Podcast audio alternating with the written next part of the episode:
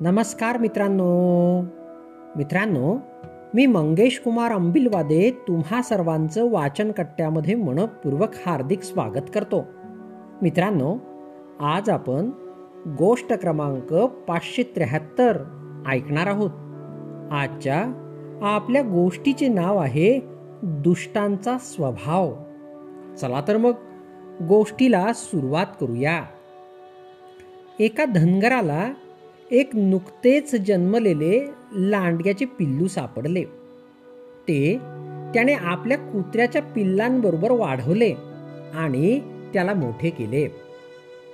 याचा परिणाम असा झाला की ज्या ज्यावेळी एखादा लांडगा कळपातले मेंढरू पळवून नेई तेव्हा त्याचा पाठलाग करणाऱ्या त्या धनगाऱ्याच्या कुत्र्यांमध्ये तो पाळलेला लांडगा नेहमी सामील होई पण गंमत मात्र अशी की त्या कळपावर दरोडा घालणाऱ्या लांडग्याला न पकडताच परत येणे त्या कुत्र्यांना कधी भाग पडले तर त्यावेळी तो लांडगा तेवढा त्या दरोडेखोर इतर लांडग्याचा पाठलाग करी अर्थात धनगराचा लांडगा ही शेवटी लांडगाच.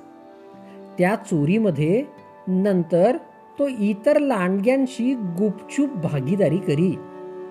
इतकेच नाही तर बाहेरचे कोणी कळपातून मेंढरू न्यायला आले नाही तर तो कळपात वाढलेला लांडगा स्वतःच गुपचूप एखादे मेंढरू ठार करी आणि मेजवाणीचा आनंद लुटी.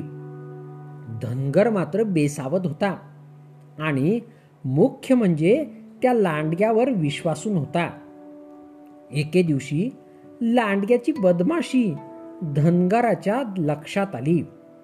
आपण इतकी वर्ष पाळलेल्या व स्वतःच मोठे केलेल्या त्या लांडग्याला धनगराने एका झाडाला लटकावून फाशी दिली. गोष्टीचे तात्पर्य वाटेल तो प्रयत्न केला तरी पाणी वळणावरच जाणार.